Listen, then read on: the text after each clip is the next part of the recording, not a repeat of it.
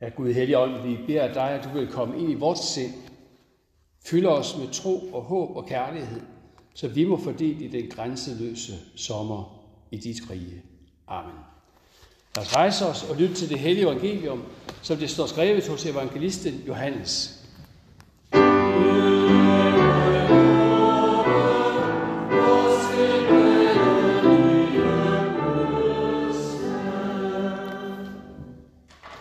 Der var et menneske, en af farisæerne ved navn Nikodemus, medlem af jødernes råd. Han kom til Jesus om natten og sagde til ham, Rabbi, vi ved, at du er en lærer, der er kommet fra Gud, for ingen kan gøre de tegn, du gør, uden at Gud er med ham. Jesus svarede ham, Sandelig, sandelig siger jeg dig, den, der ikke bliver født på ny, kan ikke se Guds rige. Nikodemus sagde til ham, hvordan kan et menneske fødes, når det er gammelt? Det kan da ikke for anden gang komme ind i sin mors liv og fødes. Og Jesus svarede, Sandelig, sandelig siger jeg dig, den, der ikke bliver født af vand og ånd, kan ikke komme ind i Guds rige. Det, der er født af kødet, er kød, og det, der er født af ånden, er ånd. Du skal ikke undre dig over, at jeg sagde til dig, I må fødes på ny. Vinden blæser, hvorhen den vil, og du hører den suse, men du ved ikke, hvordan den kommer, hvor den kommer fra, og hvor den farer hen. Sådan er det med enhver, som er født af ånden. Nikodemus spurgte ham, hvordan kan det gå til? Og Jesus svarede, du er lærer i Israel og forstår ikke det. Sandelig siger jeg dig.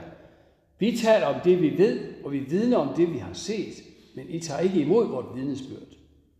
Tror I ikke, når jeg har talt, når jeg har talt til jer om det jordiske, hvordan skal I så tro, når jeg taler til jer om det himmelske? Ingen er steget op til himlen, undtagen den, der steg ned fra himlen, menneskesønnen. Og ligesom Moses ophøjede slangen i ørkenen, sådan skal menneskesønnen ophøjes, for at den hver, som tror, skal have evigt liv i ham. Amen.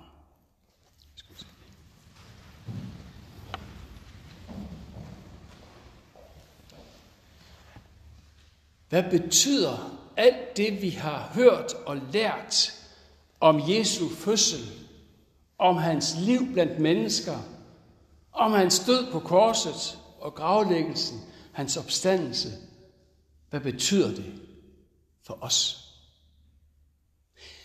Det er det, der er temaet her i Trinitatis-tiden. I denne hellige trefoldigheds- eller treenighedsdag, som vi har i dag. Der slås det an. Vi forstår ikke det med Gud. Vi forstår godt, at Paulus han bryder ud og siger, O dyb af rigdom, af Guds rigdom og visdom og kundskab, hvor ansærlig er hans dommer, og hvor usporlig hans veje, sådan som vi hørte det læst op før. Hvad betyder det for os? Det er det, vi skal hjælpes til, både i dag og i de kommende mange søndage. I dag ved hjælp af Nikodemus. Nikodemus, der var farisæer, og som derfor tilhørte det åndelige og den politiske elite i det samfund, han levede i, det jødiske samfund på Jesu tid. Guds lov, Bibelens ord, det var sandheden for ham. Der var ingen, der skulle så tvivl om det. Men Nikodemus var en tænksom mand, og det er jo i sig selv meget godt. Det er en god egenskab at have og tænke efter en gang imellem. Men det kan også være noget anstrengende. Det kan give søvnløse nætter. Sådan gjorde det for Nikodemus. For det var som om hele hans religiøse system, det var blevet udfordret. Derfor lå han søvnløs og vred sig i sengen om natten.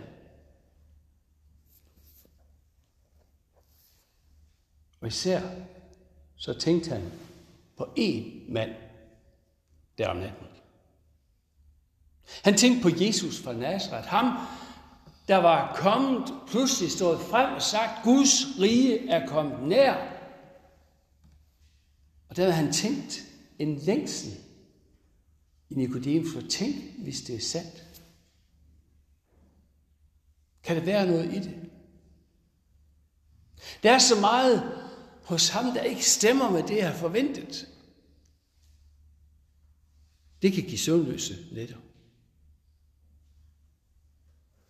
Og en nat, så står han op, sådan som søvnløse jo kan gøre, og tænker, nu går jeg simpelthen hen og opsøger ham. Jeg spørger ham selv, og jeg går i ly af natten, så ikke rigtig nogen ser, hvad jeg har gang i. Og med en vanlig høflig tiltale, også den, man er skeptisk overfor, så siger han rabbi, altså mester, lærermester. Vi ved, at du er en lærer, der er kommet fra Gud, for ingen kan gøre de tegn, du gør, uden at Gud er med ham. Så har han ligesom lagt stilen. Nu er det lagt op til en lært samtale. Han strakte sig så langt han kunne for at komme Jesus i møde. Du er en lærer fra Gud.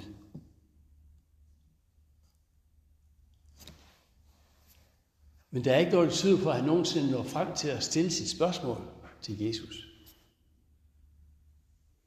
For Jesus ved allerede på forhånd, hvad det er, Nikodemus har brug for at vide.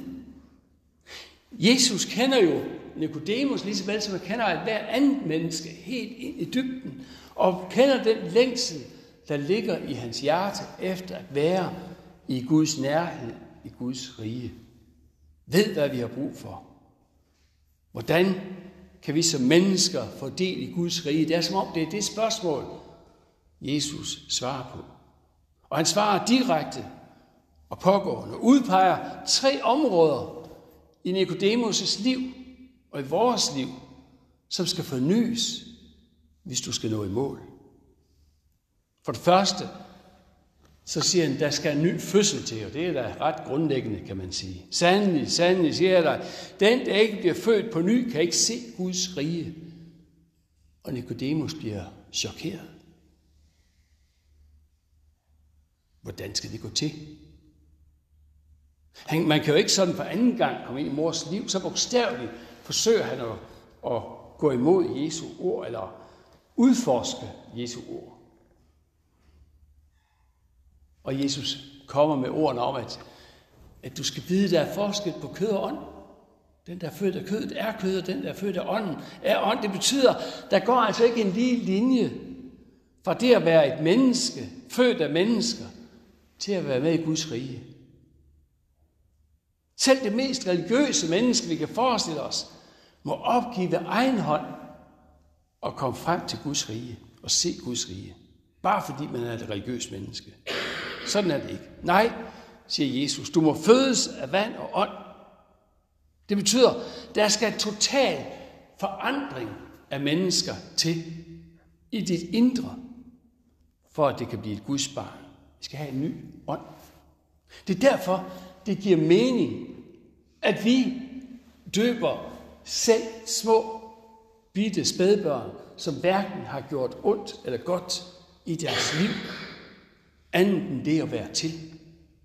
Vi døber dem, for at de må blive en del af Guds børneflok. For mig er det en anstødsten. For betyder det, at dit barn det ikke er et Guds barn, inden det bliver født, inden det bliver døbt? Hvis barn er det så? Det betyder i hvert fald ikke, at børn er djævelens eller andre magters børn inden dåben.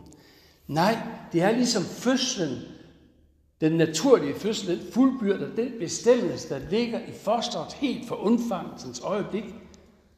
Sådan fuldbyrder dåbens nye fødsel den bestemmelse, der ligger i det at være et menneske, skabt i Guds billede. Det bliver foldet ud i dåben. Det er som om, man først der for alvor bliver det menneske, Gud har villet. Hvis det ikke sker, en forløsning i en fødsel, ja, så er det til fare, ikke bare for mor, men også for barnets liv. Barnets liv går til grunde. På samme måde, hvis ikke dåben og troen kommer til mennesket som en forløsning, ja, så vil vi miste livet i Guds rige perspektiv. Der er en, som vi synger det i en nyere sang, så lyder det sådan her, der er en forløser, søn af Gud og frelser. Det er ham, der forløser os og giver os det det liv, som Gud vil, at et hvert menneske skal få del i. Vi skal have en ny fødsel.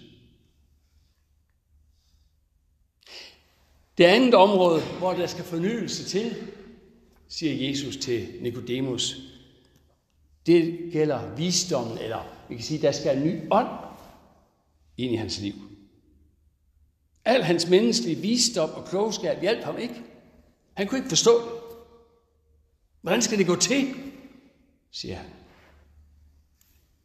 Jo, der skal en ny ånd og ny visdom til. Pinsens ånd skal i gang. Pinsens ånd må vi tage til os. Den tekst, vi hørte fra Johannes evangeliet, er egentlig første del af den tekst, vi hørte i mandags, hvis vi var til friluftsgudstjeneste ude i Emmersbæk Kirke. For at understrege, at dag i dag, den hører sammen med pinsen. På en måde slutter den pinsen af. Som en dag, hvor det nye liv og den nye fødsel foldes ud. Jesus siger om den nye ånd, vinden blæser hvorhen den vil, og du hører den suse. Sådan siger Jesus det. Og det er som om, at den her nat, der har vinden blæst Nikodemus hen til Jesus. Hen til det gode sted at være med sine spørgsmål. Det er der ånden fører os hen. Hen til Jesus. Ikke for ved vores egen magt, men ved hans magt. Og der føder han os til et nyt liv ved at skabe troen i os. Helligånden er nemlig Guds usynlige nærvær hos mennesker og i mennesker. Så konkret, at du altid kan have ham i dit hjerte. Usynlig er han. Men samtidig er han højst synlig, fordi vi ser ham hver eneste gang, vi samles i menighedens fællesskab. Hver gang vi beder en bøn til Gud, så er det synligt og hørbart, at ånden virker i os. Hver gang vi samles til nadver, så kan vi se, her deler ånden sine gaver ud. Når vi holder dåb, så sker det underet, at barnet bliver født af vand og ånd. Det er synligt for enhver.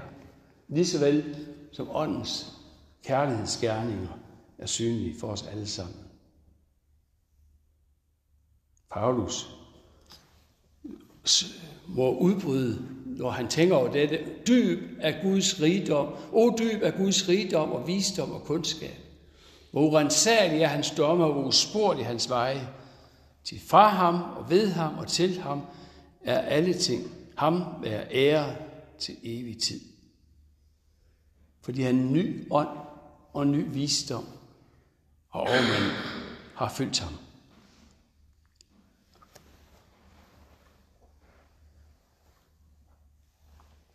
Endelig, så gør Jesus det også klart, at vi har brug for at få et nyt syn på, hvem han er, hvem Jesus er. At Jesus er ham, der er kommet fra Gud som frelser. Ikke bare en lærer fra Gud, som Nikodemus siger, men Gud selv, der står foran ham og taler til ham. Og her er det, han bruger beretningen om korslangen som et billede. Vi hørte den før. Slangerne, der truede folkets eksistens, som højst synlige og mærkbare følger af folkets mistro og trods og frafald fra Gud. De var mærket af døden. Men Gud viser dem noget, da de bekender deres fejltagelser og beder om Guds nåde. Og så er det, at, de, at slangen bliver formet af kår og sat op på en stang, så enhver, der ser på den, beholder livet. Jeg kan godt forestille mig, at der godt kunne være en og anden i, det, i folket, som, som, som kom til at trække lidt på skuldrene af det og tænkte, ah, hvad skal det hjælpe? Hvad skulle det hjælpe at kaste sit blik på en slange, ovenikøbet en død slange på en stang? Hvilken kraft skulle det have? Er det ikke bare for at narre penge af folk, at de gør det her? Er det ikke bare at give folk et falsk håb? Og så gik de deres vej og døde. Men dem, der kiggede på slangen, de blev frelst. De reddede livet. Sådan er menneskets situation, siger Jesus.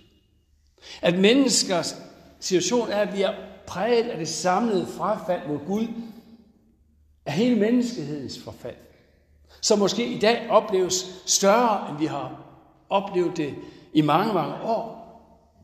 Det påvirker hele vores etiske tænkning, vores moralske kodex, vores økonomiske dispositioner, vores politiske handlinger, vores personlige liv med os selv og med vores familie.